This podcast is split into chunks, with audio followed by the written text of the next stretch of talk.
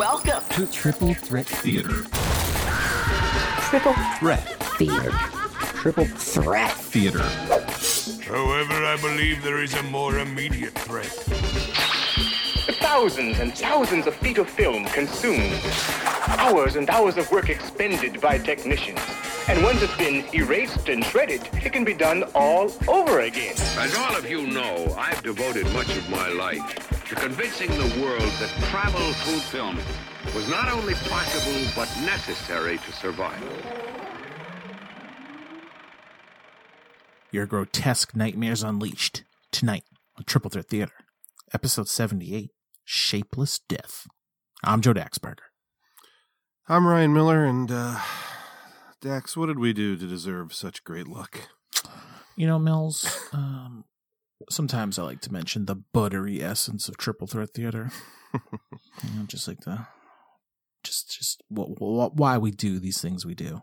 And it's like episodes like tonight. Could have been anything, Could have been anything. but it ended up being Shapeless Death. Shapeless Death, Millsy. We've got 1982's The Thing, Mm. 1985's The Stuff, Mm. 1988's The Blob. Mm-hmm. There's nothing like the goo that kills. yeah, you're right. Uh, I mean, seen all three of these. These are all favorites of mine of varying degrees. I mean, the the stuff is the first of these that I ever saw.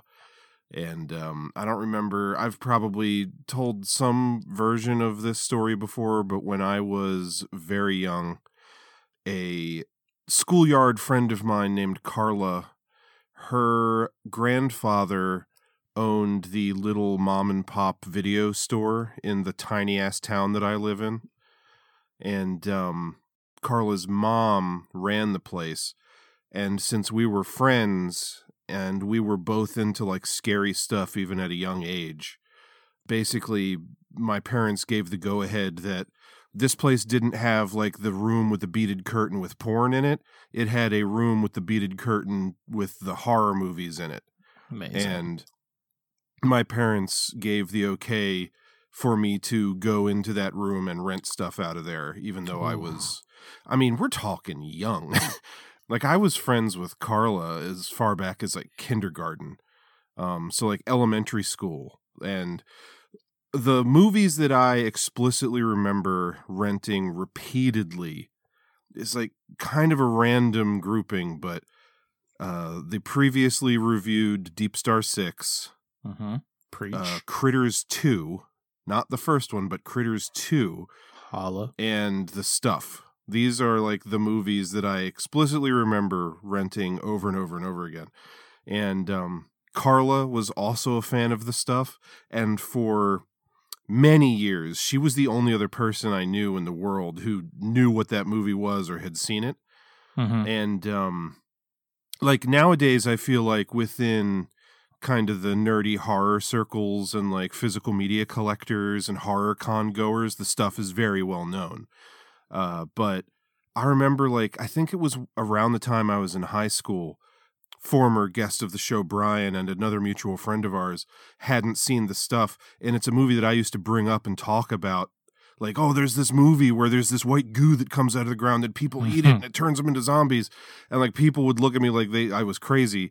And um like at the time uh like, I don't even remember if I had the internet yet at the time but I remember going to Barnes Noble and like asking a person in the like movie section like back when they had a fucking movie section which they really don't anymore and asking like hey there's this movie called the stuff. Is it on dvd and they were like yeah we can order it for you. And i like ordered a copy of the stuff through barnes and noble and then i hadn't seen it in like you know well over a decade myself at that point but then sat down with uh, brian and our other friend and watched it and uh like rediscovered it. I i don't know what they thought really but i mean Mhm. it's an unusual film for sure I feel like discussion wise, you know, it comes up enough with you, the stuff, but uh, it was on heavy rotation in the Daxberger household.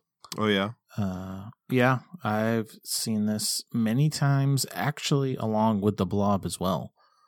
Both again, I don't have the that elephant memory like you do, but it felt more like we would just have tapes. You know, we would have uh, plenty of VHSs that had been taped from other things, or you know, a couple movies to a tape, like so many as so many of us had. Oh yeah. Put that thing on SLP and you could get three movies on there. Oh, forget it. so the stuff and the blob, but even the stuff, it would be the same for me. That'd be the first one I saw for sure, going way back. I actually, it's funny. I like kind of distinct memories of always like always enjoying horror movies, monster movies, but like finding a odd combo of the stuff and invaders from Mars, like enthralling and disturbing because I think like my young lizard brain, I always like kind of expected those things to be easily real. So I always like Mm. kind of found that stuff starting. I don't know if it gave me nightmares or what, but um, anytime I see anything from the stuff and Invaders from Mars, it just like kind of always brings me back to like me- childhood memories of just watching stuff. Yeah. I didn't see Invaders from Mars until sometime like within the last eight to 10 years, I would say. It's one of those ones that I, I never saw when I was younger. I Yeah. only caught up Oh, with yeah. more recently. The Blob, I know I saw relatively young, um, and I've always been a fan. Uh, I don't have a specific memory of the first time I saw that one. I Mhm. just know that like the scene that always stuck out to me when I was younger, like the the thing that jumped into my head when I thought about that movie was the dude getting sucked down the the sink drain. just Oh, really? it's fucking Oh, it's insane. always yeah. it's always uh, Bobby or whatever in the doctor's office. You know, Paul, uh, I think. yeah, That's the one uh, for me now, just because of how fucking gruesome and horrifying it is. Yeah. But I think just the idea of an entire human body being sucked down a, a drain pipe Mhm, was mhm. uh, was what uh, really grabbed me back in the in my younger years. And then um, the thing for me, uh, that's one that I saw for the first time when I was in middle school. There was a series of books like uh, meant for younger readers for like children they, they had like bigger printing and i remember that they were um like the covers were orange and black primarily and they were like books about horror movies and uh, they weren't like really thick books and they had them at our local library and because i was into that stuff because i grew up watching like ghostbusters and little shop of horrors i would always borrow those from the library and they had like ones about vampires and they had ones about like uh, frankenstein and then they there was one that had king kong on the cover and then i think there was one that was about like aliens and um, Mhm. like i would i don't even know if i read them but i would like flip through them at a youngish age and so i remember seeing a picture of the uh, the Norris creature, not the head with the spider legs, but the one that like jumps up and clings to that Mhm, like vent on the ceiling mhm. like a close up of that face. But I never knew what it was. Like I couldn't have told you at the time what movie that was from, but I just thought it was cool looking. And then uh you know, I got into comic books at some point in like the mid early to mid 90s and my dad used to take me to these little hotel ballroom like one day comic shows in Tyson's Corner, Virginia.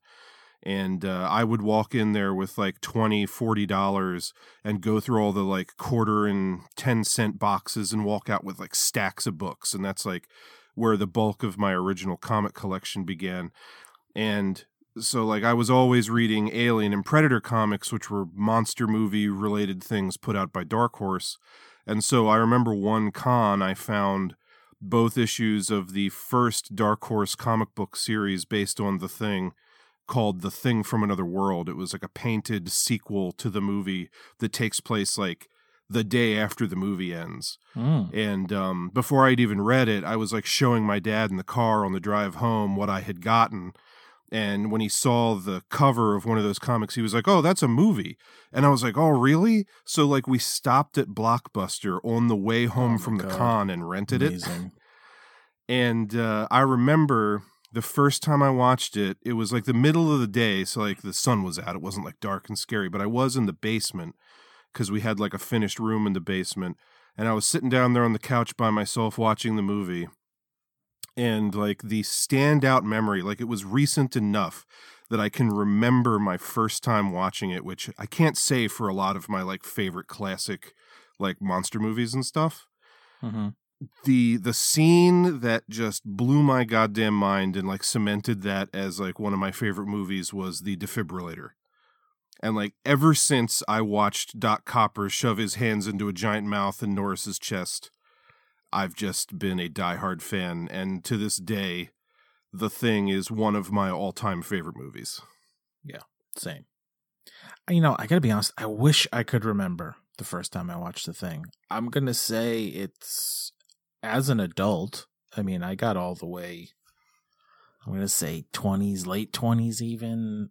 I feel like I'd have to ask, you know, friend of the show, Tony Sedani. I feel like he got me to watch it, but I'm not even sure. I mean, it could even been in the time of our friendship, Millsy, when I first saw it. I'm not even Really? sure there. Yeah, I had not. Uh, this just never came across in any way until I was like much later on in life. Um, it's even like one of those movies. Like sometimes I just like think, you know, think for fun. Like, what movie do I wish I could like wipe the memory of every time I want to watch it, so I could just experience it again? And like the thing is always towards the top of that idea, the list. Yeah.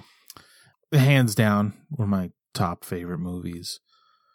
I love it. I watch it yearly. I watch it every Halloween, either the season or Mhm. generally. I, the past few years, I've been watching it. That's like my thing I do on Halloween night. I just love it. So I wish I could remember more about like well, how I just I know I loved it f- at first sight. You know, like Mm-hmm. just enthralled with the whole thing, as we'll get into. But Yeah. Um yeah much much later in life for me which is like nice too because it's like you know it's kind of it's one of those things it's like when you when you love something when you're a kid it's like how c- can you distance yourself i mean sometimes i can as you've we've talked on the show before too it's like uh enjoying things from our childhood still or you know seeing all the flaws as an adult but you know watching the thing as an adult and just like really digging it Mm-hmm. you know it's just a good feeling to have I think one of the clear indicators for me that I was a big fan of the thing when I saw it is that, uh, like, because I like to draw when I was a kid, like, if I saw a movie that I liked, then, like, the next, like, several pages of my sketchbooks would be filled with, like, Mm. drawings inspired by that movie. mm-hmm. And I remember, like, like I saw the movie U.S. Marshals in the theater with my dad, and I came home and I was like kind of mimicking a scene from the the movie in like a comic where it was like people like in suits with guns chasing each other around a cemetery, and uh, yeah, the thing. Kind of more so inspired by the comic than the movie itself, but I remember for a stretch there in the the comic sequel that I mentioned, uh, there's these characters that are wearing like these white snow suits with like black visors, and they had these gloves that it was like mittens, but then their index finger and their thumb had separate fingers, but the other three fingers on the hand were like in a little mitten. And I was drawing so many guys with guns shooting monsters with those kind of mitten gloves with the index fingers separated. Like I just it. remember that. And that just says to me like, yep, I was a fan of that because I kept drawing shit influenced by the movie. Mm-hmm. I mean, shit, Millsy, by all means, let's dive right in. I mean, I almost feel like we could end the episode right there. I mean, we like all these movies. Yeah. I'm ready to do the buy borrow burn right now. At some points, I am uh, ready to speak on all three movies I love. I'll come right and say I love all three of these movies for different reasons, different times in my life. Just to keep it from being like all gushing, we like each review we try and come up with one thing we don't like about the movie. Well, I don't know if I want to get into that. But well, let's begin with film number one. Uh, from 1982, we have John Carpenter's The Thing. I'm gonna hide this tape when I'm finished. If none of us make it, at least there'll be some kind of record. The storm's been hitting us hard now for 48 hours. We still have nothing to go on.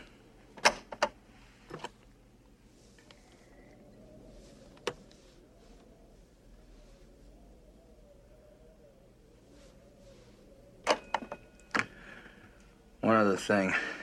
I think it rips through your clothes when it takes you over. Windows found some shredded long johns, but the name tag was missing. They could be anybody's. Nobody. Nobody trusts anybody now. We're all very tired.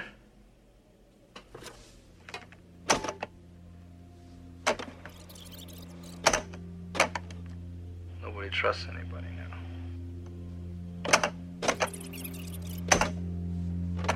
There's nothing else I can do. Just wait. R.J. MacReady, helicopter pilot, U.S. Outpost Number 31. Based on the novella Who Goes There by John W. Campbell Jr. from, I think, the 1930s. Mm-hmm. And uh, that was also the inspiration for the Howard Hawks film, The Thing from Another World, from the 50s. Which I just watched recently and I did enjoy. Oh, yeah. The, my favorite thing about that movie is the explanation that the creature is a giant carrot. Yep, love it. And they have a scene where they tried to decide, hmm, how would you kill a giant carrot? you could fry it, you could saute it. so good. F- Just good old fashioned, stupid, corny Yeah. 50s B monster Yep. movie stuff. hysteria. Uh, quickly, remind me, we went to a horror con once together. Yes. What did you buy that was the thing related there, or were you thinking about getting? Uh, I picked it up. I think it's called uh, Cold Hell or Frozen Hell or something like that, which is that original novella but expanded. So I guess if I'm remembering correctly, I haven't read that book. I've read the original novella like years and years and years ago, Mm-hmm.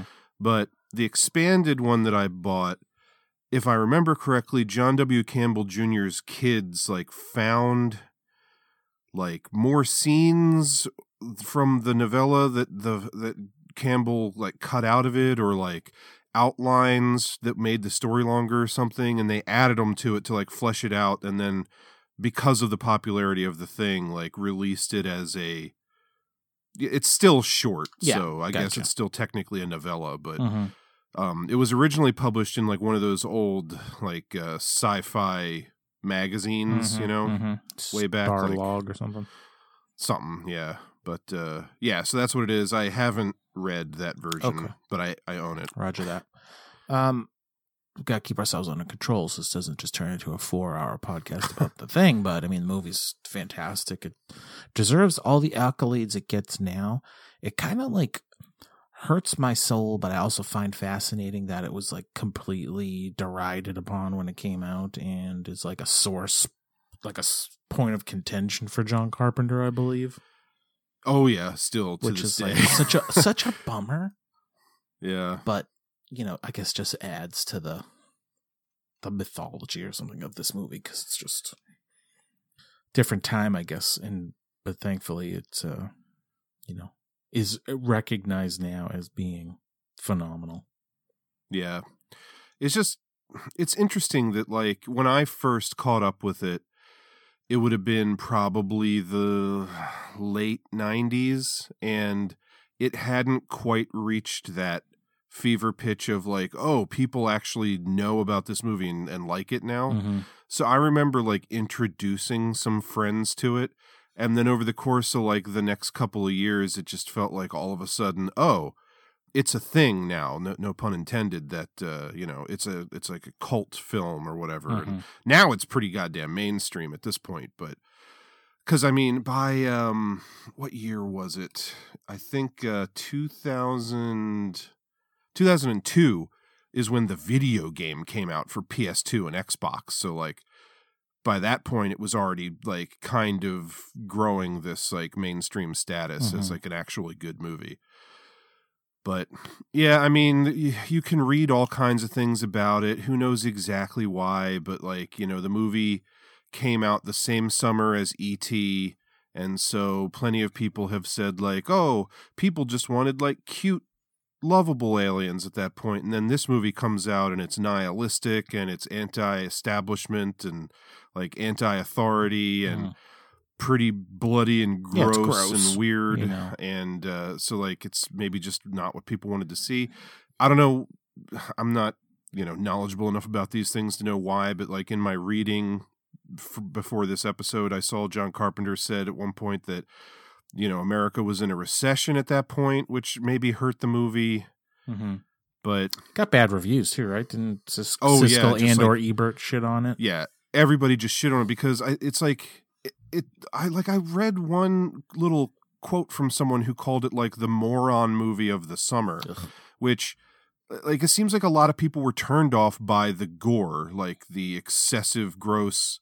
And it's weird because like a lot of the quote unquote gore, it is like human body parts and stuff, but it's like a creature. So I know when I was younger, I never thought of it as like really gory, which maybe sounds silly because it wasn't like people having their stomachs cut open and guts falling out or something. It was like a monster that was made of human body parts. But I get what people Yeah, I think you that know, that's not the general consensus. Yeah, yeah, like, when the dog's face tears open and, Mhm, and stuff like mhm. that.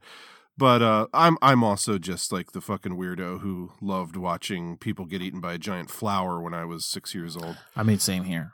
I mean, I but um, Little Shop Horror, so I get it. but yeah, by all accounts, like people just thought it was too disgusting and it was like a very dark and cynical movie. Mm-hmm.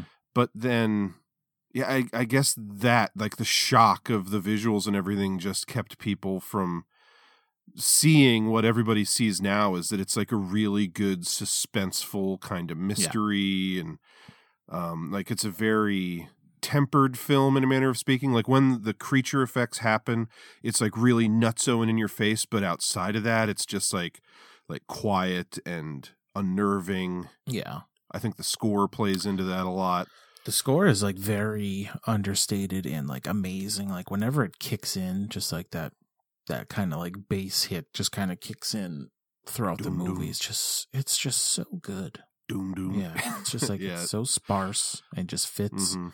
It just like the movie feels cold, like it should. You know.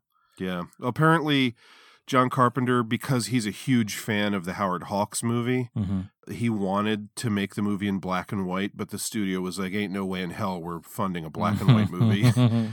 So him and the cinematographer Dean Cundey uh, decided to get as close as black and to black and white as they could with color. So that's why like the entire interior of the outpost is like all shades of gray Mm. and so many of the props are gray and the guys are all wearing like dull earth tones and like gray and black clothing. Yep. Yep.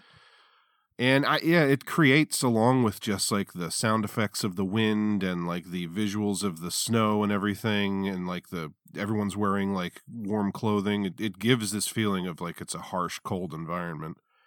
I'm curious. Um, I'm pretty sure I know the answer, but like, what is your favorite part? uh my favorite scene has still got to be the defibrillator scene. Mhm. But if I had to pick a single moment, it's Palmer's line, "You gotta be fucking kidding," It's so good.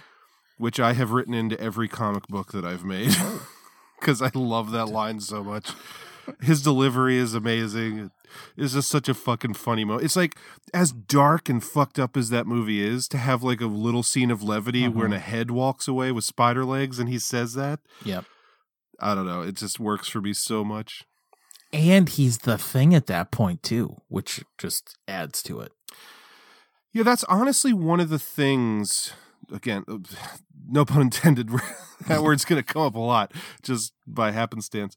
That's one of those things that, like, I know that hardcore fans, of which there are a lot, have spent a lot of time trying to figure out who is the thing when Mhm. and for how long.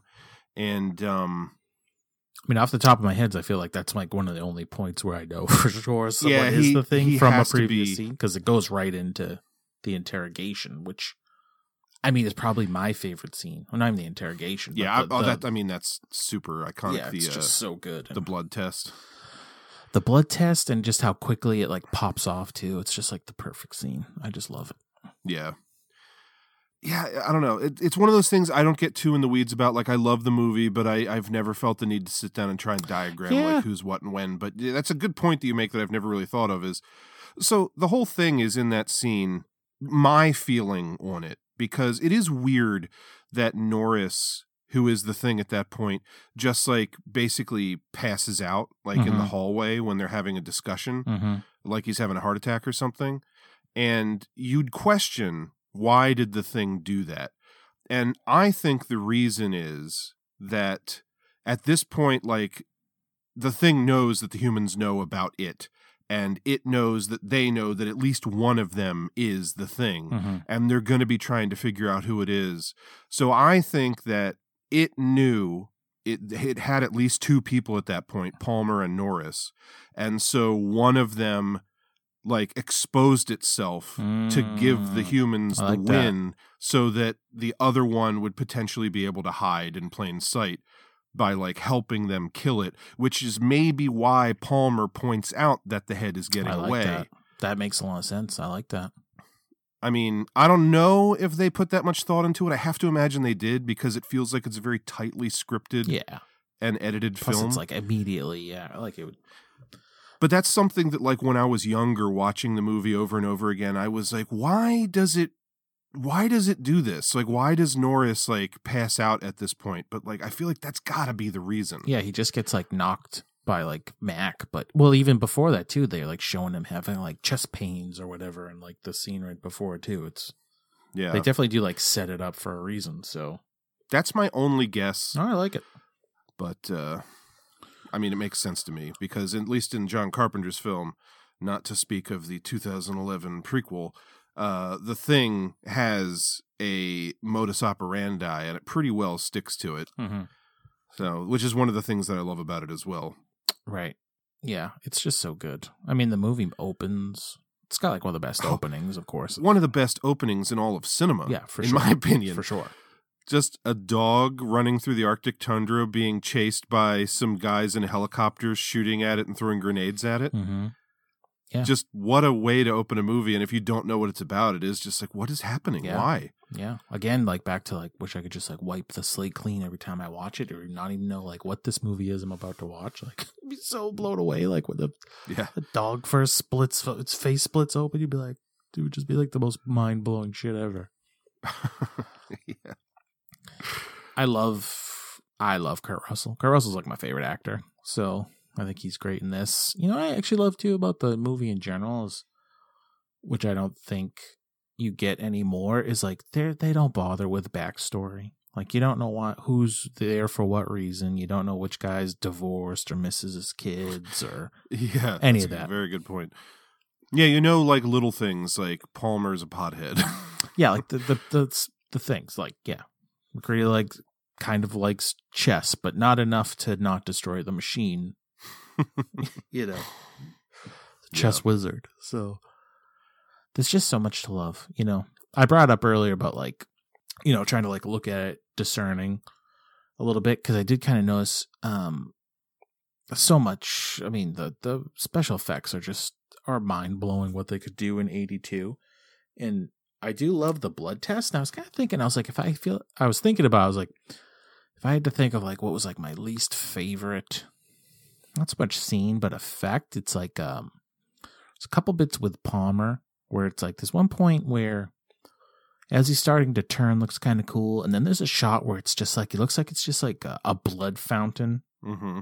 yeah, you know, which always kind of like I guess like st- stands out to me before. And as I was watching it this last time, I was like, it seems like it just didn't fit. And then I was starting to think, is this like maybe it was like a budgetary thing? And then I kind of always kind of hated how uh I hate how he grabs Windows by the head and he's kind of just like that whole like flopping around thing until he like throws Windows body like i like that like it's a little goofy looking because you can tell that it's like a fake person on top yeah. just being flailed around and like they're holding hands basically to hundred just help support it or Yeah. whatever but I mean, from just a guttural, how fucking cool is this idea? A dude standing in front of you, his head splits open into a giant mouth, and then he bites your head and lifts you off the ground. Like, Oh yeah, that that is great. It's just the execution of it is like the one thing where I'm just like, yeah, that doesn't that doesn't fit quality wise with uh, basically the rest of it, but yeah. such a little. If thing. I if I had to pick something special effects wise that I think could be better or isn't my favorite, it would be uh, the little bit of stop motion at the end.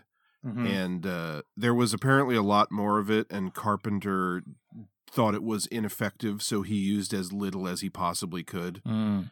Um, like it, the set, you can tell it's a miniature set, but it's awesome looking. Like I don't even mind that. It's just the entire rest of the film. The thing isn't stop, and even other bits of that scene, it's not stop motion, Right. and so Right. those couple of little moments just look a little off Yeah. to me. Looks a little off. I actually don't even like totally love the the design of the last shot of the thing either. The nor- the Blair thing, like the with Blair giant thing with the dog mouth, yeah, or whatever that is. Not, you know, there's just so much. yeah, Basically, every other bit throughout the movie looks better than that. But or is at least more interesting and from a design standpoint. yeah, for sure. Yeah. Uh, to be completely honest, though, if I had to name one thing that I wish were changed about the movie, like a single thing, Mhm. it would be uh, I wish there that uh, MacReady had a better line before he throws the dynamite. He just goes, "Yeah, fuck you too," throws the dynamite. And even him saying something in that moment seemed like it doesn't feel like MacReady, but Yeah, I guess. It, yeah, I never really even thought of it. I don't hate it. I'm, I'm neither here nor there about it. But I mean, I don't hate it Yeah. either, but if there was one thing I could change, I don't even know what I would change it to, but it's funny. Yeah. yeah, fuck you too. Uh, yeah, I mean, so much has been said about this movie in uh in the last like couple of decades. hmm I I could gush about just about any part of it. But Yeah. yeah, Rob Bottin's special effects. They seem to drive him to near insanity based on everything I've read and Mhm. seen, but uh, I mean, it, it's all up there on the screen. Where was this filmed, Uh, the ex- or the out the exterior? the exteriors were filmed in Juneau, Alaska, on a glacier. Mm. So during the summer, when uh, the snow had melted on the peak that they've like built the because like the Outpost Thirty One, the location in the movie, all the like outdoor shots, it's a full size place that they built, and it wasn't just an exterior building; it was interior and exterior, so they could film indoor scenes there as well. oh, they did. Oh wow. Mhm. And so they built it during the summer so that when winter came, the snowfall would naturally cover it and it Oh. would look like it was meant to be there. Mhm. And so they would truck everybody up this like treacherous road in these vehicles every single day to film.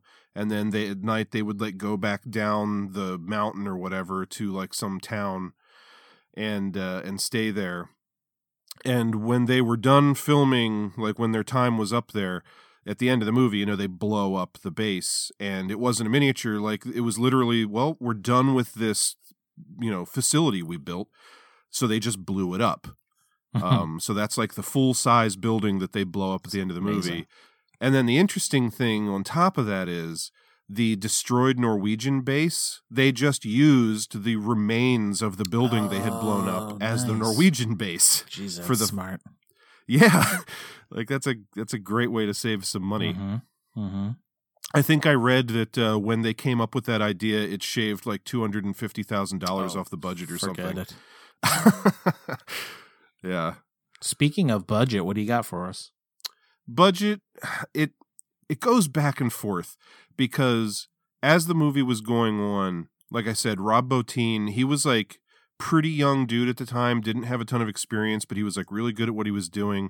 But he was kind of like this tunnel vision madman, like trying to make these effects like perfect and you know, he he did a good job, but because of how complicated the effects were and how long it took him to prep everything and achieve them, the budget for the special effects like doubled and then they had to like cut some other scenes they were planning to film.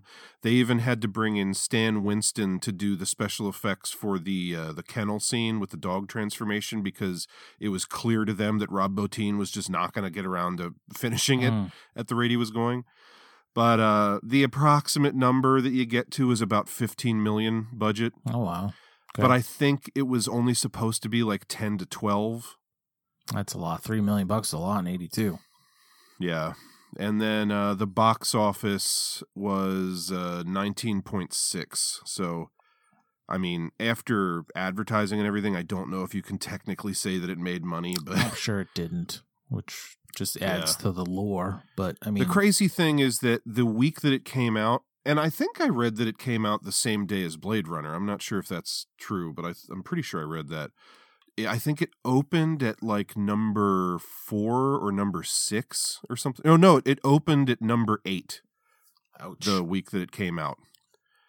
Which for the 80s, like I didn't even know there were that many movies in the theater in any given week. And uh, it was out of the top 10 in like three weeks or something like that. And presumably after that didn't last in theaters very long. You know, they did a bunch of test screenings. Um, they changed the ending a couple times. They altered the um, the original tagline for the movie was "Man is the warmest place to hide," but then after it was like tracking like it wasn't going to do that good, they were trying to like convince people, "No, this is like an awesome creature movie." So they changed the tagline to um, "The ultimate in alien terror." Ugh. The original one is so good. And John Carpenter even tried to make a last minute push to change the title to Who Goes There, which is what the novella is called. Uh-huh. I don't I don't really know how that would have helped them all That- that much yeah, unless they just not thought as that the good thing anyway. was vague. But Yeah.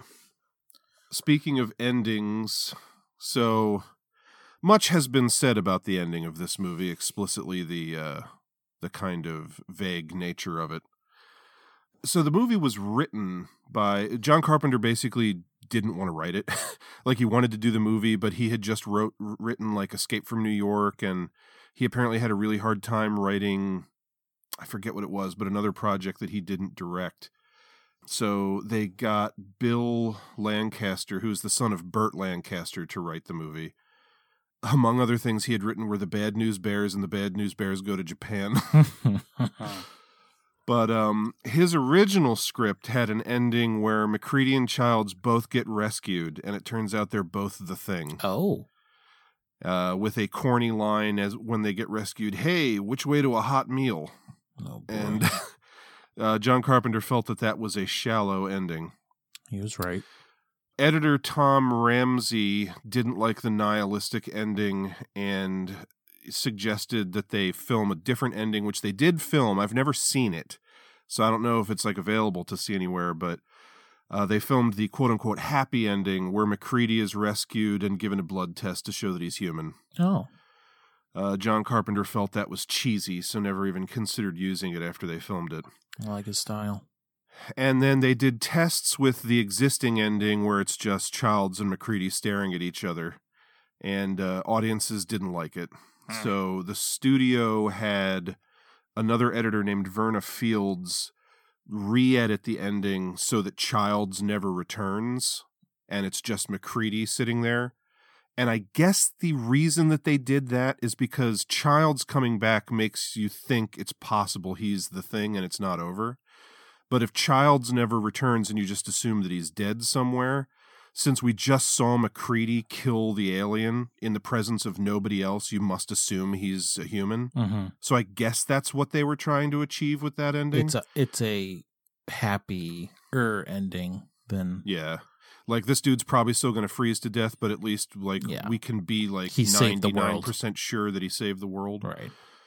that ending tested like mildly better but since they were both pretty much the same carpenter said you know i like my ending better they didn't test that differently so we're changing it back to my ending and that is the ending that we have now as to everybody's question and debate about is Childs the thing Here we go. In 1982, uh, after a market research screening, Carpenter asked the audience their thoughts. And one audience member asked what happened in the very end, which one was the thing, to which Carpenter responded that it was up to their imagination. And the audience member allegedly responded, Oh God, I hate that.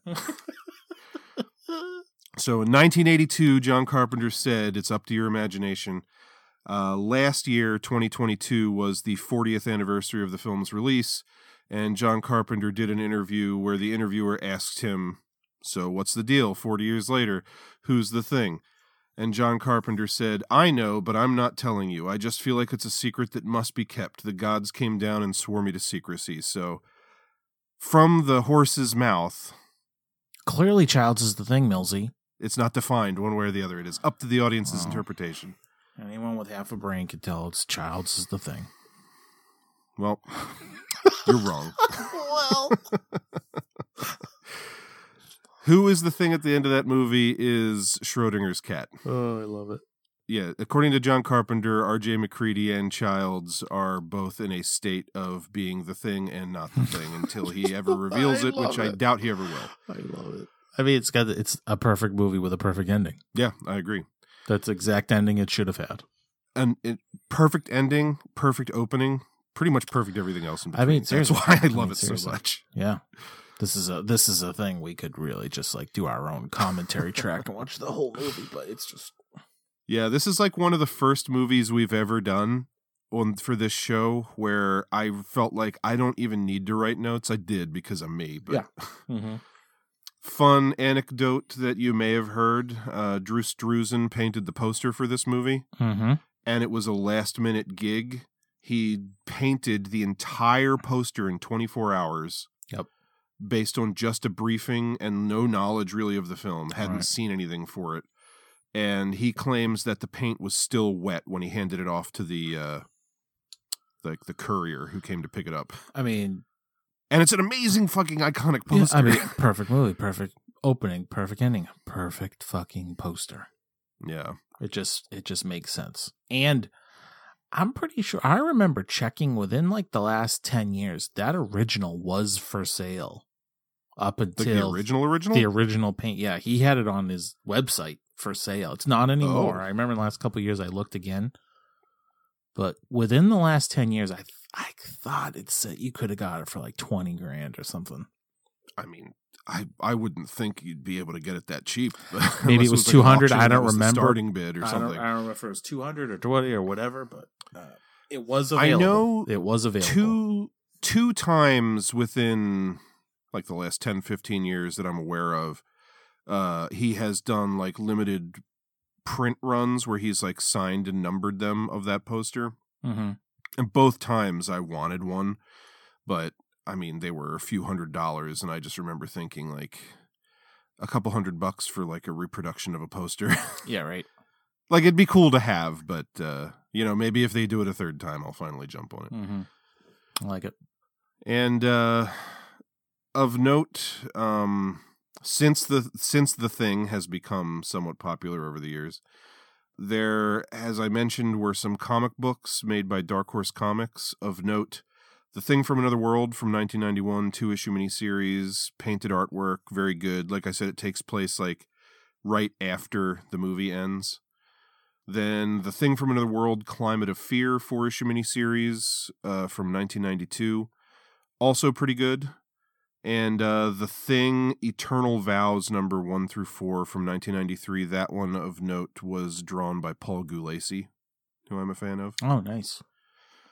Uh, I would love like some reprints of those because they're like all out of print. hmm Uh, as I mentioned as well, in 2002 there was a video game called The Thing released for Windows, PS2, and Xbox. Did you ever play that game? Nope. Didn't even know it was a thing until tonight. Really? Yeah. Yeah, I, I wanted that game to be good, but I thought my experience playing it on PlayStation was that it was buggy as hell and I couldn't even beat it. I mean, it probably sucks.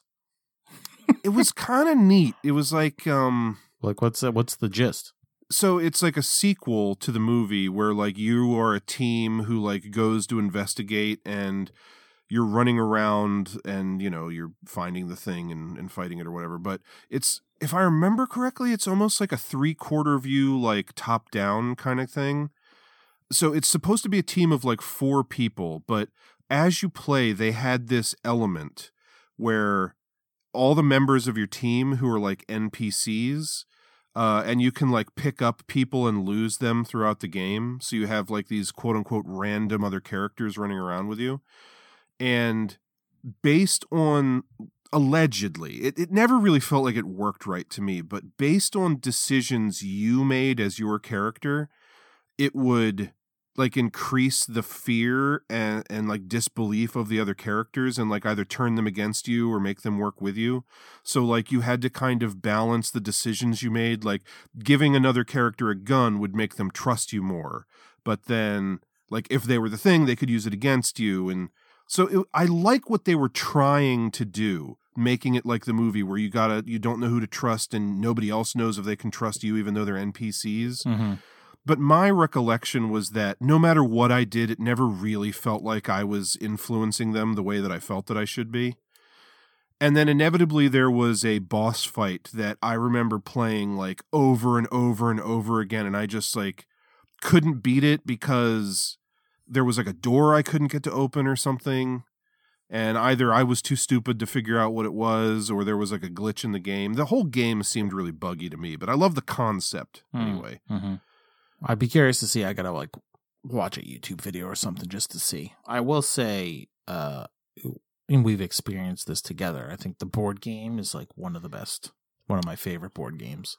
Yeah, the board game from Mondo, uh, like perfectly uses like the concepts and the like All the mechanics and just yeah, Yeah. everything. It's great. of the movie to make like a really effective game. mm-hmm. Where, especially if you play with a large group, because I think you can play with. It might only be eight people, even though there's twelve characters to choose from. Mm-hmm. you can get a big group of people and then you don't know who to trust. It's one of those hidden traitor style Yeah. games, which makes sense for great. the thing. A few years back, uh, played it. I had people over for my birthday. We had like packed house, so like I think we had all eight players. Mhm. and uh I was the thing in the end and got voted as the captain to take the the chopper out. I That's just- the best I just- feeling. oh, it was the best. I uh, I hammed it up big time. It was amazing. It's awesome. Yeah, I'll always remember that. So Yeah, I want to say that came out in like 2017 or something like that. mhm. Um, going back to I think 2005, as you know, because we both listened to the Best Movies Never Made podcast. Mhm. Uh, there was I think the Sci-Fi Channel was going to do a TV miniseries sequel that was intended to be like a four-hour production produced by Frank Darabont. Mhm. I listened to the podcast as did you, so I know like the basic gist of the story, and then I believe you read the actual script as well. I did. which could have been interesting. The thing for me is in the story, the thing ends up getting to like a temperate climate. And like the why the reason that the thing taking place in the Arctic tundra works is because there's not bugs and birds and all kinds of like little mammals and things running around. So it has so few things to imitate that it feels like you could stop it like they do in the movie. But as soon as you set this creature with that premise in like I think it was supposed to be New Mexico or It something. was. It was like Nevada or New Mexico or something. it's just the thing could get to a fucking fly or a mosquito and then you're Right. done. It just goes and infects everybody. Like Yeah. it that I feel like that would because I I would just be thinking about it too much. It would like ruin any attempt to set the thing not in the Antarctic. Yeah. But it was just- it was a neat idea. It was neat to hear about like what they plan to do with it. Yeah, it was like a good read. I think I remember thinking like in the end, like it could be great or horrible. It would all be in the execution of the the script. But Yeah. um, it definitely was different than the movie. hmm But um, yeah, could have been good. Could have been interesting. Hey, the prequel could have been good. If well, it. I was that's next. Uh, 2011, we got the prequel, also bafflingly just called The Thing. Mhm. terrible. and uh, that's a whole fucking can of worms that we don't really have to go into. But I No. hate that movie. I think it's just it's poorly written. They ruined the effects with CG. Yeah, Uh, it wouldn't have been great because the, as we've talked before, the story has some definite issues, but it it lost any redeeming quality when they started just got I don't know who got cold feet and just started laying on the horrible CGI onto that. Yeah, over top of the awesome looking, as far as we can tell from behind the scenes Mhm. footage, practical stuff that Amalgamated Dynamics was doing, Yeah, just trying people to with pay bad taste. to Rob Bottin. Yeah, people with bad taste were in charge of final decisions on that one or something because Yeah, but I mean, they, they even it. even if you know we had to be stuck with the CG, like that movie loses major points for me for the thing just not acting like the thing. Like what we were discussing earlier with my theory about like why Norris as the thing would reveal itself to everybody as like a tactical thing. hmm The the thing's whole thing is that it hides in plain sight. It's not like an apex predator necessarily. It is it's like a chameleon. And in the prequel from 2011, there's parts where it's in a room full of people and it just reveals itself and then runs around attacking everyone. And that's not Right. how the thing acts. Like as a creature, that is not how it responds to things based on the Mhm. movie which set the examples from 1982. Right. And then the whole idea that like it's a creature that can absorb you and imitate you perfectly. Like it knows how you talk, it knows what you look like, it knows how you act. It has seemingly your memories because it like knows what to call other Mhm. people and whatnot. But then they introduce the idea that you can somebody realizes that someone has been imitated in the movie because when the thing imitated them it put the person's earring in the wrong ear fuck off awful awful Right, shitty no. writing Lazy. just Yeah. terrible anyway uh Anyway.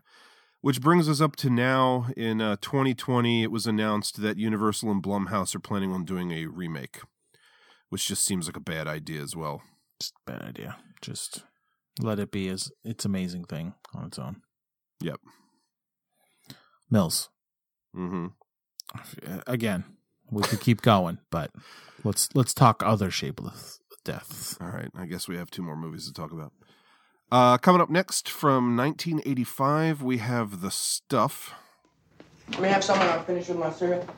Sure. Good for you. No! Don't eat that. There's nothing wrong with it. I had some last night. I'm telling you, it isn't good. It's spoiled. Doesn't taste spoiled to me.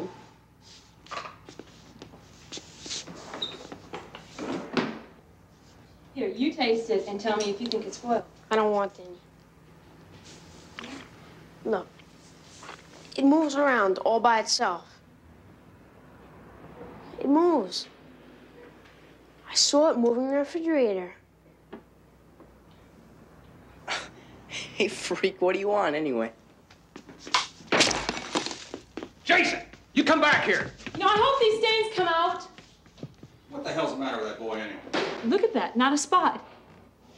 Low in calories, good tasting, and it doesn't even spot. And he doesn't like it. Give us the jingle. Enough is never enough of the stuff. Thank you. This is one of those classic examples for me. I think I, I again, I don't know if I've talked about it on this show or not, but like when I was a kid, I loved Ghostbusters. Just Mhm. because I thought the idea of guys with like laser beam backpacks catching ghosts was a cool premise. And then as the years went by and I got older, I it went from being this is an awesome sci-fi action movie to this is an awesome comedy. The stuff has had the same kind of trajectory for me Mm. where when I was a kid, I just remember like chocolate chip Charlie's face opening up and the stuff pouring out of it and the kid Mhm. being trapped in the back of that tanker truck with the stuff and like it was a cool monster movie to me.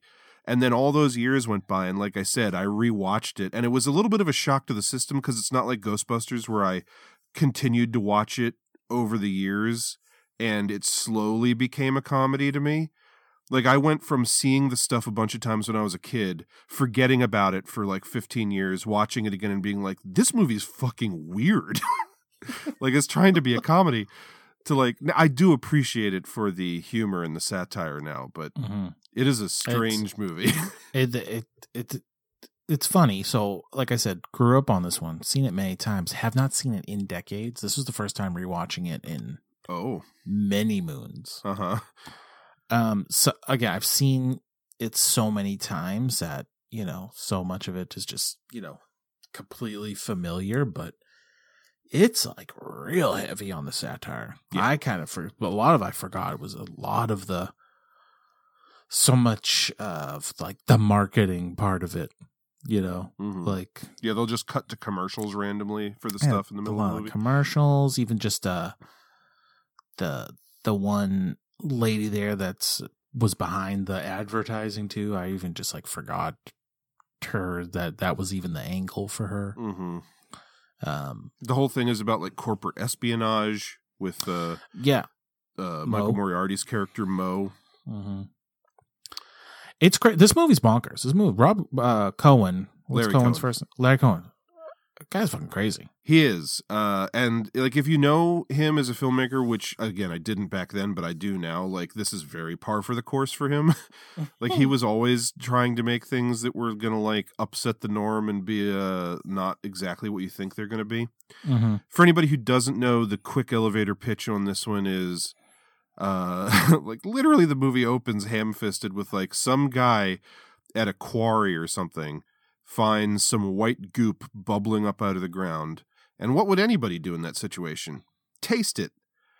And he thinks it tastes amazing. So then, you know, cut to he's marketed it, sold it to some advertising company, and it is now like a new yogurt, whipped cream, ice cream ish snack that you can buy. And um, when you eat enough of it, it can take over your body and your mind and turn you into a zombie.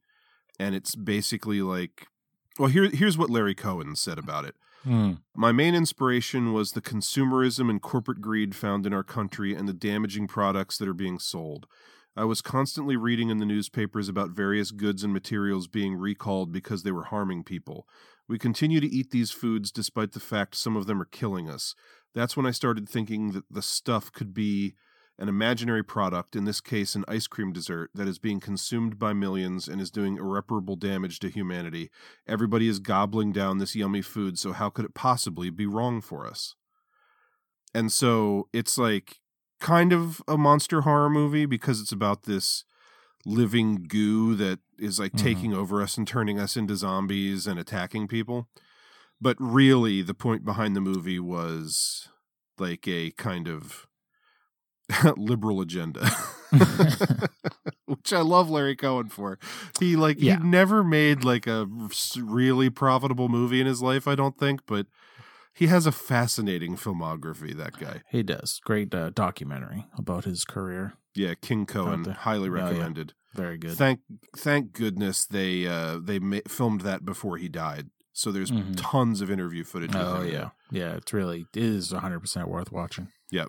Just to hear the behind the scenes stories of every movie that he filmed in New York City when they didn't have permits. Oh, it's amazing. fantastic. hmm Yeah, this this movie is just like a fever dream, as Millsy has described. I actually hate how it opens because it is. you can't even. You don't even take a breath, and that guy's sticking his fingers in the stuff Yeah. and eating it out of the ground. Like there's not a there's not a establishing shot. It's a first frame. Yeah, it's him like walking up to the goop on the ground. Yeah. And uh, I may be mistaken, but I, I have the Blu ray from Arrow Video.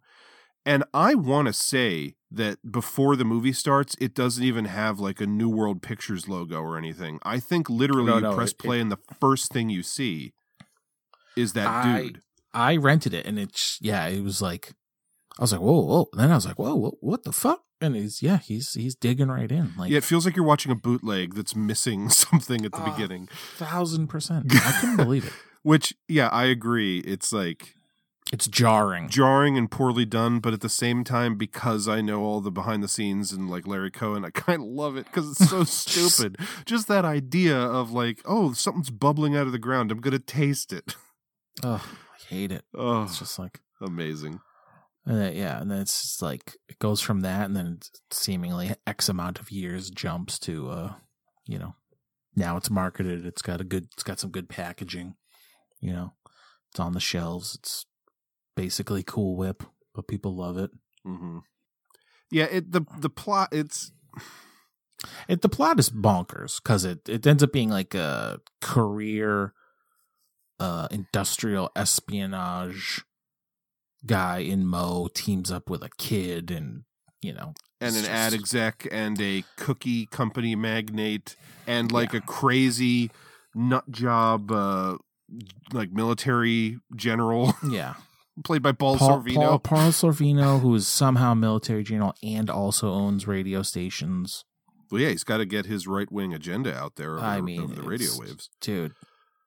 This movie's this movie is so Larry Cohen. Yeah, it's just like the plot it doesn't even really deserve mentioning. It's just one of those movies you kind of watch and from scene to scene you're just like, okay, this is happening now. I mean, pretty much because like like all things, I'm like there for the kills, and I like you know I know they're coming, so Yeah. the effects and And you know, part of the reason that the movie is a little bit of a jumbled mess is just because it's low budget Larry making a movie for New World Pictures back in the mid '80s. totally, totally. But the other reason is that so New World Pictures thought they were getting a straight up monster movie, which is why, like, Mhm. if you look at the poster, it doesn't really feel tonally like the movie. So the studio, after Larry turned in like his edit, they cut a bunch of stuff. So there's like more, you know, relationship scenes between Mo and the female lead Nicole and uh, like some other like commercial footage and stuff like that that they took out just to try and like you know get the pace moving a little more and have less dialogue and stuff in between like the kills and the craziness so Mm. it- it- Gotcha. a hundred percent this is a flawed jumble of a movie this is one of those cases that you were talking about earlier where i'm like i've i loved this when i was a kid and i have a soft spot for it Mhm. I'm not sure how much of that is just nostalgia, but like I unabashedly enjoy this movie, but I I will be the first to say that it is not it's not on the level of such as the thing.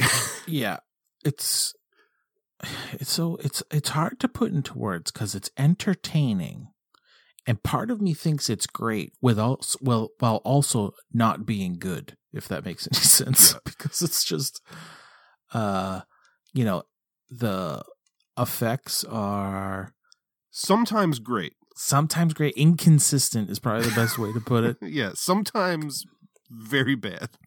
Yeah, there's the scene which I did not recall of the basically I guess you could say the climactic battle scene that's I don't know if it's in a radio booth or whatever. yeah.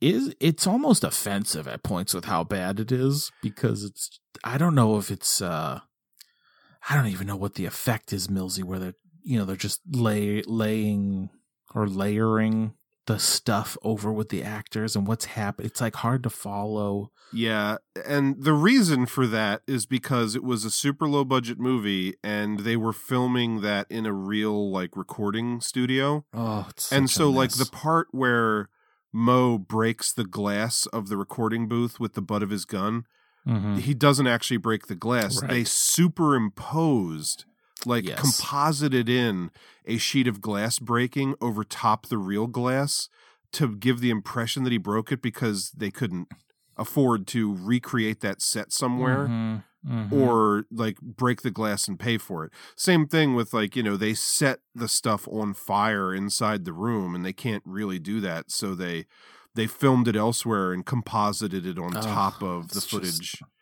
So it's yeah, like- it's like it's almost hard to follow because your brain is telling you something's wrong. yeah this is like it, it's quick it's lots of quick cuts. I even think i don't know if it's like the kid coming in the room is like a weird cut and it's just yeah it's just a complete mess. I mean at that point the movie is a, a bonkers out there because you know paul sorvino's involved and just you know they're getting they're they're going to the radio station via yellow cab and just yeah. it's just the fucking thing is nuts but there are parts that I really love. Like, uh, again, it's again, it's not like realistic, but the scene in the hotel room where the mattress is filled with the stuff The and it comes pillow. pouring out and Yeah. pushes the guy up the Oh, wall. yeah I Well, mean, first comes out the pillow right Yeah. to get tries to get mo which was amazing and she sets his face on fire to to burn it off of his face. Right. But is- when that other dude comes in the room, like you Mhm. can you can if you know anything about how movies are made, you can tell how they did it. But yeah it's like just rotisserie right Yeah, they had the entire room on a gimbal. I read that it was apparently the exact same room that they used for uh, the scene in the first Nightmare on Elm Street where Johnny Depp gets Oh, pulled the to the bed and then the blood pours onto the ceiling. So the whole room had to be upside down. So it's like they had the room turned 90 degrees and they had uh, Michael Moriarty and the actress Andrea Marcovicci like uh, strapped down to something so you were only seeing them from the waist up so that they would stay still and not like fall around the room as the room rotated and uh, they just like cut open the mattress and this white sludge comes pouring out Mm-hmm.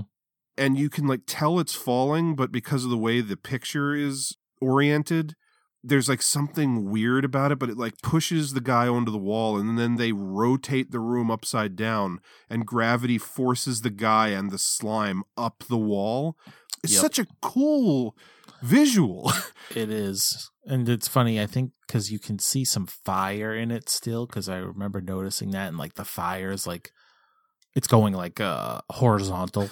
so yeah then they light the stuff on fire as the room is rotating but like yeah it like your mind is telling you something's not right here but i just think It it's looks- so cool it's cool. looking Yeah, no, I was a big fan of that. and just the idea it's like if you allow you like your mind to tell you like what is happening is actually happening the just mm-hmm. the idea of picture like imagining this slime this living slime coming out of the mattress and then like forcing you up the wall against Yep. gravity is just it's so good i love that part Yeah. No, I like that part a bit too. I think um there's a couple bits of like the stuff pouring out of people's mouths, being gross and and then it leaves them like an empty husk which you can break Yeah. like uh like a vase Yeah, which I like too. It's probably the again the aforementioned that part of the uh recording studio's bad. There's there's a couple bits where they have to like superimpose characters in front of like the giant mass of the stuff that's like you can clearly tell, but it's like you know it's Oh. also 80, 85, so Yeah, the kid in inside the tanker truck. uh, All Yeah, the shots where he's in the frame with the stuff, like he's obviously just like superimposed on top of a plate. yeah, pretty rough, pretty rough looking, but hey, it's 85. Yeah, Huh. I just love stupid shit like the kid's family is brainwashed and they're trying to convince him to eat the stuff. So he takes it up and he flushes it down the toilet and puts shaving cream in the cup and he's like eating it in front of them. And Yeah, then he has to run outside because he's getting sick from eating shaving Yeah. cream. It's just like so ridiculous. Yeah, I hate the kid. I got to be honest, I hate that kid. he's not like a great actor. But Yeah, no, no. But I was like, yeah, his, his play it to get rid of the stuff that Rob's brain did. Instead, he's going to go downstairs and eat shaving cream was all time move. But Just imagine if you were that kid and they told you, "Hey, we're gonna pay you to run around and trash this grocery store." Like that would have been the time of my fucking life. The Yeah, oh, scene where he for like sure. knocks all the stuff cans everywhere, yeah, I mean, they must have spent a good amount of budget on just getting containers making for the fake stuff made. containers. Yeah. It's a great logo too, by the way. hmm There's that scene where the the stuff van like tries to run down Mo in the street in New York, and that's yet again another instance where I'm sure they didn't have a permit to do that. Oh, for sure, for sure not. Yeah. Uh, fucking Danny Aiello is in this movie as well for one scene. Yeah, that's right. He's uh, and he gets killed by his dog who has been taken over by the, the stuff. the stuffed dog. Yeah, which they made like that that dog head that has like a, a stuffed tongue coming out. Yeah. oh, it's so good. Yeah, it's just kind of funny. Like Michael Moriarty is like an actor that I know because of movies like this, and he's in like a couple different Larry Cohen things. Like he's in Q the Winged Serpent as well. Uh, and I like him. Uh, I'm a fan of Mhm. him from stuff like this. But yeah, then you have Paul Sorvino and Danny Aiello in this, and um, Mira Sorvino, Paul's daughter. This is like she's like a background character in one scene, but like this is the first thing she was ever in. Oh no way! yeah, Amazing.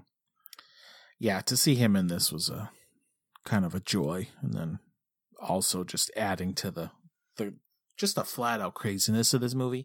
It's like this move you could play the idea of the stuff like so much like straight, like probably Yeah. like the blob as we'll get to, but yeah, to say don't change a thing because to for it to be Larry Cohen's stuff just Yeah. adds to it. Yeah, I have the same thought that like you could remake this movie and make it like a really effective like monster movie. You could probably Mm-hmm. even make a more effective like uh satire. So- so- right. But like who would want to mess Yeah, with this like weird Yeah. Terrible perfection that is it's the it's stuff. it sets it sits better as like a part of movie history as what it is. Yeah. And this is another one, like I said, I feel like Arrow Video put out that Blu ray at some point. Like that one's been out for a good number of years now. And so it's kind of easy for people to get. and just with horror conventions and things over the years becoming more popular, I feel like a lot more people know about the stuff now. Uh, like I have a I have a couple of T-shirts with the stuff logo or whatnot on them, and I'll Mhm, wear them to work, and people will recognize them, which I feel like would not have happened ten years ago. I mean, probably not. I think, uh, and just probably is with social media, and you know, we're, we, it's easier than ever probably to find our people. you Yeah. know, where it's like growing up, you might not have like I could go to my office where my day job is, and I'd be surprised to find anyone that's ever heard of the stuff, Mhm. let alone seen it. But you never know, too. It's you know, children of the '80s is, is shit that we were uh, subjected to. So you never know, but yeah, I like I you know affectionately refer to people sometimes as the normies. Like who else is you know a certain kind of person is saying like, oh yeah, the thing that's one of my favorite movies. you Yeah. know, like that's that's not everybody for sure. hmm People in our circles, absolutely, but Gen Gen Pop, not so much. Yeah. Although the thing, like I said earlier, is pretty damn mainstream now. Not to say that it's like everyone's favorite movie, but I feel like a more people have seen it these days than not, especially of a certain I'd- age. Uh, I, yeah, I'd be curious. Still, still, I'd be curious. Yeah. Uh. So yeah, the stuff. It is. It has to be seen to be believed. Yeah, I'd say we'll leave it at that. All right. Uh, our third and final film is The Blob from 1988. Geller speaking. Sheriff, this is Paul Taylor. Oh, what's wrong? I'm at the Orville Hospital. An old man's just been killed down here. You said killed? Yes, sir. You sit tight, I'll be right down. Now, who else is involved? I'm with Meg Penny. And Brian Flagg was here earlier. Flag. Where is he now?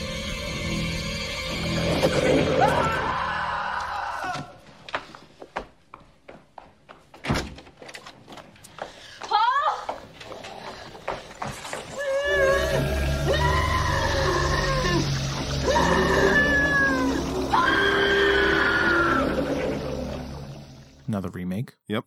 Have you ever seen the original? Uh, no, I have not. Uh, I think Criterion put it out. I have the Blu-ray.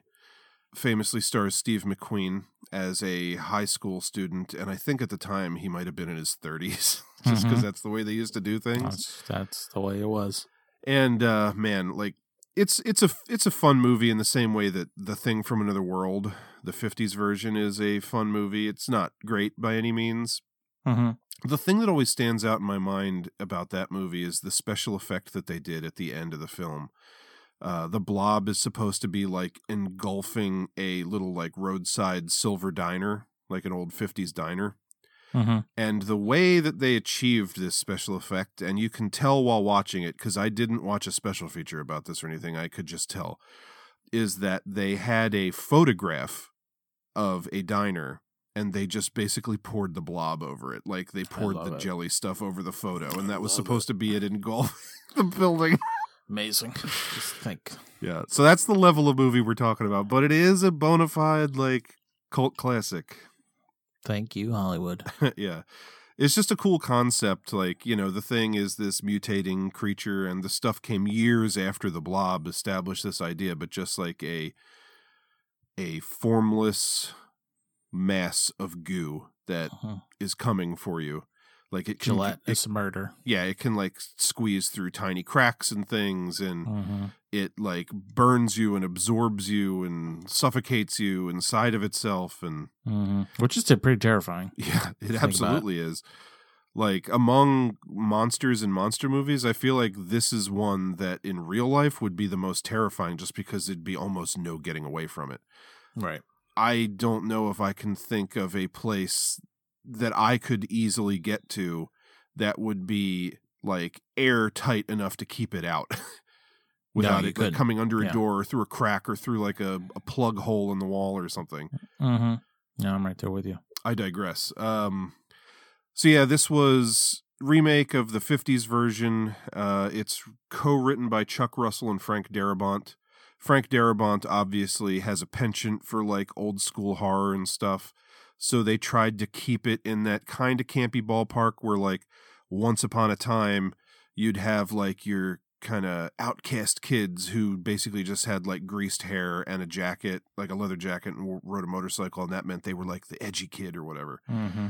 And so Kevin Dillon as the male lead in this is that character, and then uh, like the the high school cheerleader is uh, played by Shawnee Smith, and it's like the two of them, the like the the good girl and the guy from the other side of the tracks, and like Uh-huh. they make a weird pair fighting this Sure. goo that comes to town. Which I think the movie does a good job of like not necessarily like you know you don't necessarily think like the the, the good kid the the football player that's with Shawnee Smith is gonna you know get smoked in the first twenty minutes, but Yeah. Yeah, I, I read that Frank Darabont, uh, they decided to do that on purpose because everybody would assume that the like high school jock would be the hero because I think Oh, that was the case with Steve McQueen's character in the original. Mhm. Uh, and so they pulled a psycho and killed him like in the f- end of the first act. yeah, love it. And yeah, like scene. to speak of favorite parts of this movie, we already kind of talked about it earlier. I love that the guy getting sucked down the sink, but nowadays, just Mm-hmm. from a horrifying, excellently achieved visual, it's Paul with the thing like sliding over his face and it's Yep. like suffocating him and pulling his eyebrow his eyelids back and like dissolving his face yeah, because it's basically just like a living stomach acid. which is like so good and like it could have you know still could have been great as is if it's just like you know enveloping people but they at all turns basically show it like the dissolving or the melting of people that Yeah. interact with it just adds so much to it It just breaks you down like it. It's like an amoeba. It you just like it's just digesting you, and you can see it because it's like semi-transparent. yeah um i would say like probably the the guy getting sucked down the sink is probably like my least favorite kill just because of like being ludicrous Oh. not that i hate it but this i think this movie is packed to the gills with great monster kills Yeah, the uh, woman who runs the diner getting uh, crushed inside the phone booth. with the but first seeing the what is it the sheriff, sheriff. is is mid mid melt Yeah, inside of the blob while she's like oh i love it that's so good his eyes still moving Mm-hmm. like you said paul uh paul's buddy while he's like being a creep up at makeout point Yeah, he get he gets got in the car it's amazing yeah. He like is feeling up the girl who he thinks is just passed out from the booze he's been Mhm. giving her, but she's actually got the blob eating her Yeah. under her clothes. right like her face like uh implodes while it's getting him and then uh i think that the the blob itself looks so good like they it's got like airbrush like they got veins in it and everything it's the Yeah. perfect color it moves creepy and weird Yeah, this is another one. It's it's not as amazing as the thing, and it's not as bad as the stuff by a long shot, visuals wise. But you know, I still love all the special effects in this movie. But it's kind of like the stuff in that it's inconsistent because they're using so many different techniques mm-hmm. to show it. Like there's parts where it's miniatures, there's parts where it's full size, there's a little bit of stop motion, there's Mm-hmm. like uh, green screen stuff and like at times it just doesn't even look like the same substance like when it comes pouring up out of the sink in the diner that was obviously another instance where they had an upside down room so they were just like dropping liquid out of the sink and it looks like liquid at that point whereas the rest of the movie it's like a gelatinous consistency but yeah for sure. like i i say this to mention it but it doesn't really bother me because i just love watching how they achieve everything. Yeah. Where and where like the it's just the perfect time 88 was the perfect time to make the blob remake because they had to do it practically Yeah, they considered doing uh CG, but felt that it was like not up to snuff oh at the time. god no it wouldn't even be this we're close to the same movie Yeah, I like the story. I think the no the story's like high and tight. It's got a couple characters to care about. I love uh you know the government done us wrong subplot. yeah, it's know? a cool twist on like the original was just a thing came from outer space, and this one is like the more cynical, modern, like Cold War. Like we Mhm. we've been developing this thing, and it's been hit with cosmic rays and fell to Earth, and we're here to Yep. like try and contain it. Like that's that's a cool take. I like Yeah. that. yeah. closing off a closing off a small town, probably to you know kill everyone or blow it up. you know, Mhm. it's just like like outbreak or something. Like I lo- I always love that. kind I of mean, stuff, so. uh, what's his name? The uh, uh, Doctor Meddows. He even says Mhm. like they're expendable. yeah, yeah. and they're like herding everybody together in the town hall or whatever. Mhm. Like, I, I definitely think that they were planning to kill everybody. Oh yeah, yeah. They had to cover it up somehow. Yeah. So I think so too. But yeah, the like great execution, like you said. I mean, inconsistent in that like you know they had to do things to pull pull it off. I mean, it looks. I even like the scene in the sewer. It, there's a pretty good death scene with that one, the one kid, the friend there. yeah, it's actually kind of surprising that you watch a kid die. Yeah, he gets like a pretty gruesome melting. Yeah, he comes up out of the water kind of like Jason at the end of the original Friday the 13th, but he's like Yeah. covered in the blob. yeah. So I love little things like when they're trying to get away at one point in the sewer and uh the it like it's these tendrils of it have grabbed Shawnee Smith's hair and you would think like oh you're done but then it's like the stomach acidness of it like burns those bits of hair off so Mhm. she's able to get away. yeah, so gross when you think about it as like stomach acid too. Yeah, I'll say I will say conceptually one thing that I don't love personally Mm. is I love the idea of it's just a a goo that comes for you and it like moves on its own and everything. But there are a couple of instances where they give it tentacles for no good Mhm. reason. One of those instances is the uh the lover's lane scene we talked about where the guy tries to grab a piece of titty and he grabs a piece of the blob instead. Mhm. It's just like tentacles shoot out of her shirt and grab him and it's kind of random that sometimes it has tentacles, other times it doesn't. I prefer just the idea of it's just goo without appendages of any kind. Mm, interesting. It doesn't happen often, but like, and again, it's it's not like a huge gripe. It's just you know, if if if I had my way, we we could have done without that. You want more blobby? I mean, it could have just poured out of her shirt and like Right, pinned right, him to the side of the car or something Mhm. for all I care. But there's a great scene. I mean, there's there's whole bits towards the end where the government shows up and they're wearing those white suits that remind me of Phantoms, or more so, Oh, I guess yeah. Phantoms reminds me of this. Mhm, But a mhm. similar scene to one in Phantoms where uh, it's inside the guy's suit and it fills up the face Oh mask. yeah, it looks great too. Love that. There's a Anytime couple that scenes- happens. Yeah, like that. I think when the the lady from the restaurant dies in the phone booth, it's like those like they cut it so well because it's like that like quick like sudden like the suit's filling up, but it's like it doesn't linger on that shot for too long. Same Yeah. thing with the phone booth; it's like a sudden like jolt as it's shooting in, but you don't they don't linger on that either. It's like really adds to the I don't know the the tension to it or whatever. Mhm. I just love it. So many like little shots like that. a good kill that I always forget about until I see it again is at the very end. It's like the the deputy. They're like barricading the doors in the town hall, and the blob pulls him, like bends his spine backwards in, In half, half, and pulls yeah. him through like a bookcase. And it looks great because it looks like it's a continuous shot. it is like- Like I haven't So- seen how they did that, but I have to assume he was like his lower body was already through the bookcase and they had a fake lower body on him so Mhm. that like when it pulled him through, he just leaned back and the fake lower body like slid up underneath of him. oh yeah, I have uh actually just recently I opened it for this, but I had the The shout factory shout blue. the shout factory release. I have to check that because it looked pretty seamless. You know, like it didn't seem like jarring, uh, jarring that they cut between two shots. yeah, I think it was all one to my recollection. yeah, I think it was too. So it was very good.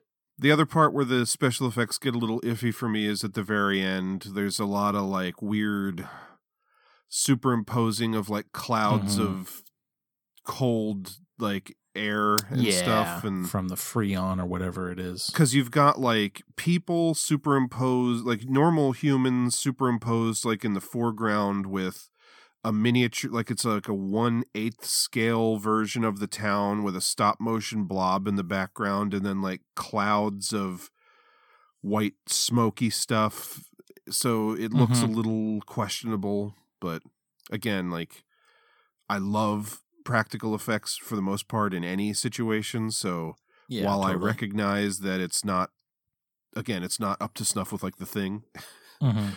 it's still awesome looking. I'm sure you love when the Holy Man gets torched as well. Oh, but of course, which is which is like that great. I think it's a great ending too, as he's just got his little his jar of the blob with him as he's Yeah, he's he becomes like a like a an apocalyptic Traveling. creature. yeah. which obviously they were setting up for a sequel. Unfortunately, this movie had a. Uh, I read two different numbers. I- read in one place that it was a ten million dollar budget, and I read in another place that it was a nineteen million dollar budget. But either way, the box office was only eight point two million. Oh, brutal. So both of those numbers, ten or nineteen. I mean, seem like they got a lot done with that amount of money. yeah, I'm pretty sure Wikipedia said it was ten million, but then I read somewhere else, maybe IMDb, that it was 19 million and 9 million of that went to the special effects or something. Wow. Yeah. I mean, I could. I think. I really do think it looks great. special effects in this movie by Tony Gardner and company. Uh, he worked on Darkman and Army of Darkness, and he also designed and or built the helmets for Daft Punk. Oh no shit. Yeah, Huh. Nice. I can dig it.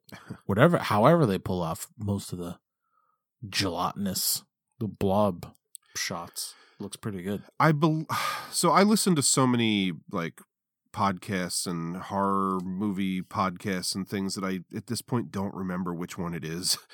Uh, it could have been an episode of Shockwaves a couple years ago. It could have been an episode of Mick Garris's uh, uh, postmortem. Mm-hmm. But Tony Gardner, I heard an interview with him on one of those shows, and he talked in detail about how they achieved the blob uh, for the majority of the scenes where it's like a solid thing. And what they ended up doing, I don't fully understand how this works, but they had silk, like uh, a sheer silk that was like semi transparent and it was purple or pink. And they sewed little pockets onto it and filled all the pockets with a food thickening agent called methyl cellulose, which is like naturally like goopy and gummy, I guess. And like when it was this big solid shiny slick wet mass like you couldn't see all the seams and then i guess they painted on like all the veins and stuff and Oh. that was like a physical thing that was very heavy because it was like mostly water based but they could manipulate it and like drop it from the ceiling on people and Oh wow. uh, they referred to it as the blob quilt Dice. That's a, no, I know what I'm getting you for next Christmas. but yeah, there were obviously a lot of different techniques that they utilized Mhm. in the movie, but that's like the main way that apparently they achieved the blob. It's that movie magic, baby. Yeah. Kevin Dillon, okay is the male lead. Uh Shawnee Smith, I like in this of particular note. She is a fucking great screamer. I was gonna say she. I know she has like a title of like one of the scream queens, and Yeah. she is very deserving. when she walks in on Paul in the, Oh, the hospital God. and So she good. just screams his name, oh my god, it's like fucking spine tingling. It it's really like is. the camera zooms in on her. You haven't seen what she's seeing yet. The look on her face and that scream. Mhm. Oh, it's so good. Yeah. That just makes that scene even better. Yeah, I know. I think it's great. I think you know she does the like really the heavy lifting. I think Kevin Dillon is uh kind of one note, Yeah. as I guess he, the character is anyways. But yeah, she she makes it. I think for sure. Yeah, she's definitely the lead. yeah, absolutely. And so, like, the guy who plays the preacher, his name is Del Close, which when I read that, I was like, is that the same guy that I've heard about on like every comedy podcast I've ever listened to? So, this dude was an actor, but he was also like a teacher and he taught like improv classes uh, as like his main gig. And I've listened to enough, you know, there's a billion podcasts out there hosted by comedians where it's just like the same you know 30 comedians go on each other's podcasts all the time Mhm. and they've all inevitably talked about Del Close. Really? Yeah, because he was like he if you look on his Wikipedia there's like a fucking laundry list of people who took his classes and learned how to do like Mm. improv and comedy timing. Mm-hmm. Uh like Dan Aykroyd and just a ton of other people. But um he apparently like an early acting gig for him was in the in the sequel to the original Blob called Beware of the Blob. he had a bit part as a hobo wearing an eye patch. and so they decided to put him in this. And at the end, when he gets his face burned, he's the preacher with an eye patch. Nice. And then the other person that jumped out at me, like I didn't even notice, but Bill Moseley from like uh, Texas Chainsaw Massacre 2, and he was in uh, one of our Do the Herky Jerky movies. Uh, the one that had almost, there was almost more Terminator than like Yep. mech suit. Mm-hmm. He is the soldier that's with them in the sewer. I didn't even catch that. Oh, I do. Okay. but Yeah, I uh, didn't catch that either, but he looked familiar. the deputy who gets folded in half, that's the dude who gets Dude melted by RoboCop. toxic waste in RoboCop. Yeah. Yeah. Yeah, Phil Paul McCrane. Gotta love I it. thought that was cool. Yeah. Big fan. Big Yeah. fan of your work, sir. I mean, he gets folded in half and melted, so Yeah. It's amazing. he's grandfathered in in my book. same, here. So yeah, this is also. I mean, I've talked about it before, uh, like way back when we talked about Killer Clowns from Outer Space. I think I even referenced this movie as another, and probably Critters as well. Like I just love like a small town or a secluded area being attacked by some thing, usually from outer space, and like the Totally. small town folks and half not believing what's happening and having to deal with it. Mm-hmm. This is just like my kind of movie. The special Yeah. effects are awesome. It's just a fun time. It it's Yeah. like it doesn't take itself super seriously, and it's Nope. definitely having a little fun with itself. But The production value is like just as at the level it should be for me for 88. Yep. Great kills, great effects. Like, love this movie as a kid. Didn't see it actually for a long time until a couple years back. I think it was like on Tubi or something, and I I watched it for the first time in a long time, and I was like really pumped that it was still as good as I remembered, yeah. which is always a plus. So hmm yeah, actually, there's a good amount of uh, special features on the Shout Factory Blu-ray, so I need to watch those. Yeah, I think I watched them back when I first got that release. Mm. But uh, So yeah, I'll be checking those out. But yeah, solid time. the I mean- Blob, The blob. love it. Let's talk these posties. All right, let's do it. Uh, I mean, we already talked about the things poster and the story behind it, but I mean, it's f- fucking iconic at this point. I mean, it is it is classic and amazing. Just uh, you know, anytime Drew Struzan gets his paint on, I mean, especially when you got the backstory of how and how good it is and how it fits the movie so well. I mean, it's like this is such a cool, simple image. And just imagine if he had seen the movie and had like weeks to work on it, like it might have turned into one of his like montages with like tons of great likenesses or Mhm. whatever. But like Mm-hmm. just the situation that brought this poster about, I mean, it's it's so good. Like, uh, sure, there's probably even better Drew Struzan posters that could have been made for the thing, but like this is a perfect poster. Yes, it is perfect. Like I, I just feel like you know, time has told the tale of how great this Yeah. poster is. It's such an iconic, recognizable image. Everybody knows it. It's beautiful. Yeah, the only thing that would make it better is that other tagline. Yeah, man is the warmest place to That- hide. That is it. But no, I love it. Yeah, I even I have the uh, novelization that came out back when the movie did, and even that has the original tagline on it. But that's probably because I think typically the novelization will come out before the movie does. Mhm. A lot of times, but I've uh, I remember reading that as well, and it does have scenes that are not in the movie because since the movie, you know, the book had to be written like before the movie was finished. Mhm. Just like a lot of movies, like the uh, the novelization for the original Alien has scenes in it that aren't in the movie because they're working Oh, off no the way. original script. Oh, gotcha. So that's always fun. So like Nauls' death is in the book, but not the movie. Mhm. But Nice. I digress. Mm-hmm. Uh, the stuff, cool, iconic, memorable image for me. For sure. It looks like the title of the movie is Warning. That's probably my only thing. I love the the bit of artwork, the idea of it. It's just I don't know, all that wall of text on the left with the warning. Yep. I don't know. It could just it could s- still be sold with just the name and that great image. Yeah, this feels like a uh, overcomplication because they were, you know, trying to sell it as a horror movie, even though they knew that's not what it was, or something. Yeah, it's tough to think. Yeah, we're like very curious. Like, what was the thought at the time too of like what was delivered, and did they have to market it in this certain way? I don't know, but Yeah. I mean, if it was me, like I I like that painting. It's a cool image with the stuff coming out of Mhm. the guy's eyes and his mouth. If it like I don't love that logo for the title. I kind of wish it was just the logo from the product packaging. Totally. And it'd be nice if there was a little bit of that like purple color scheme on this. But again, I'll bet you anything that they were like that title logo or that logo from the package isn't scary. We want people to think this is a horror Right. movie. Right. Which is too bad because it would have helped. It would have, in my eyes, would sell the idea of what the movie actually is that much better if you had like this goofy product Yeah. logo. I mean, there's been some great artwork for this thing over the years. Like there's there's a painting, I don't know if it was for like a release or just like a poster or something where it's like a refrigerator.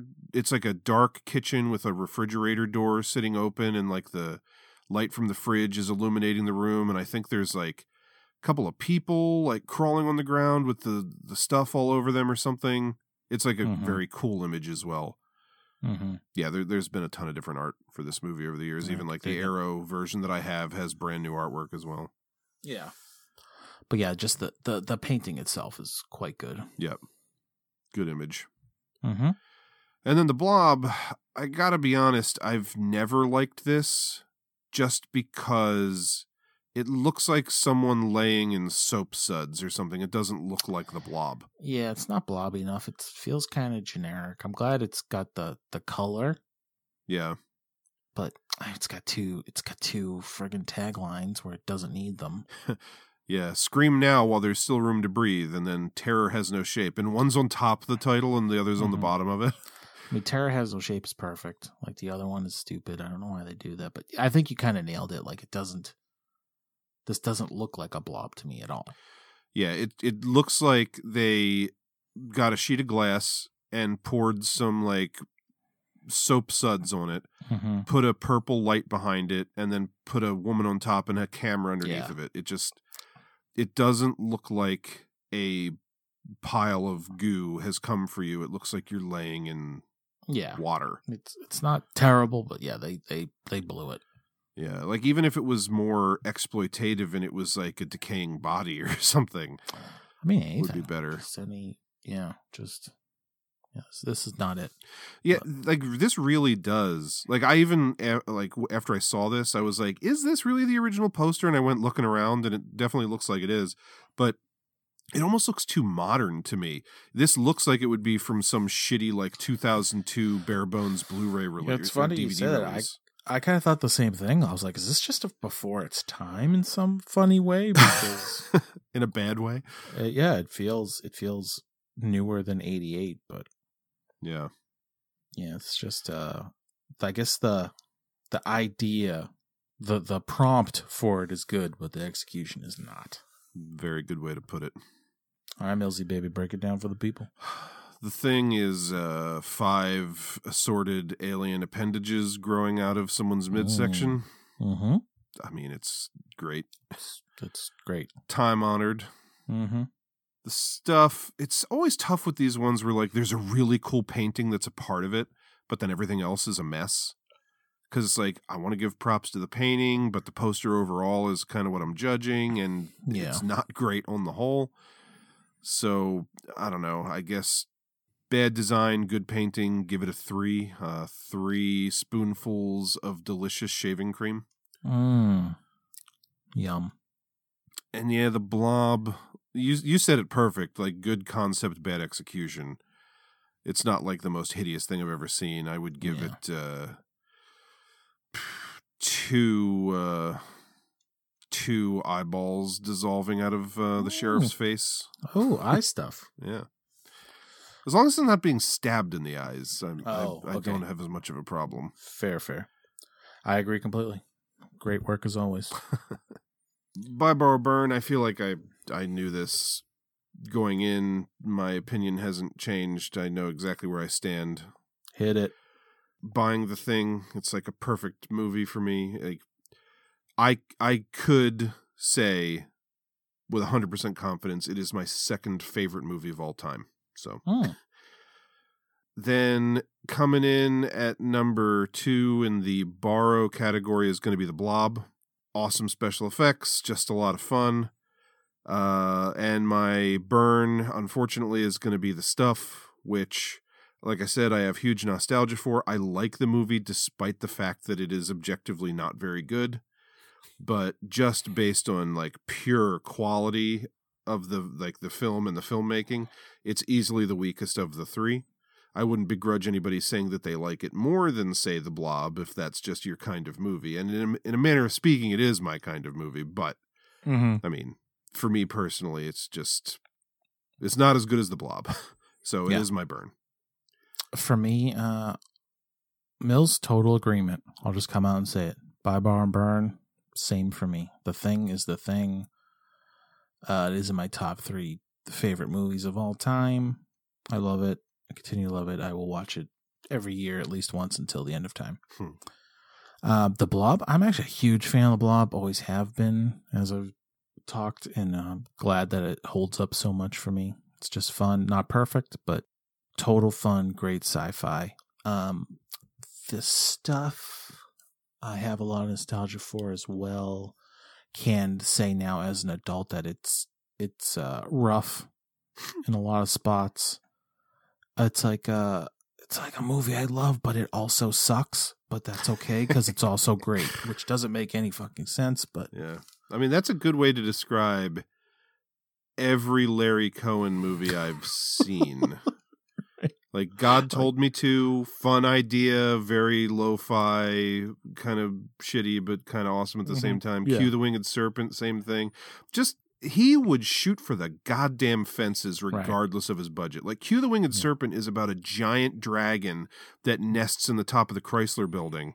And Mhm. he didn't have a fucking single permit to film in New York City. It's amazing.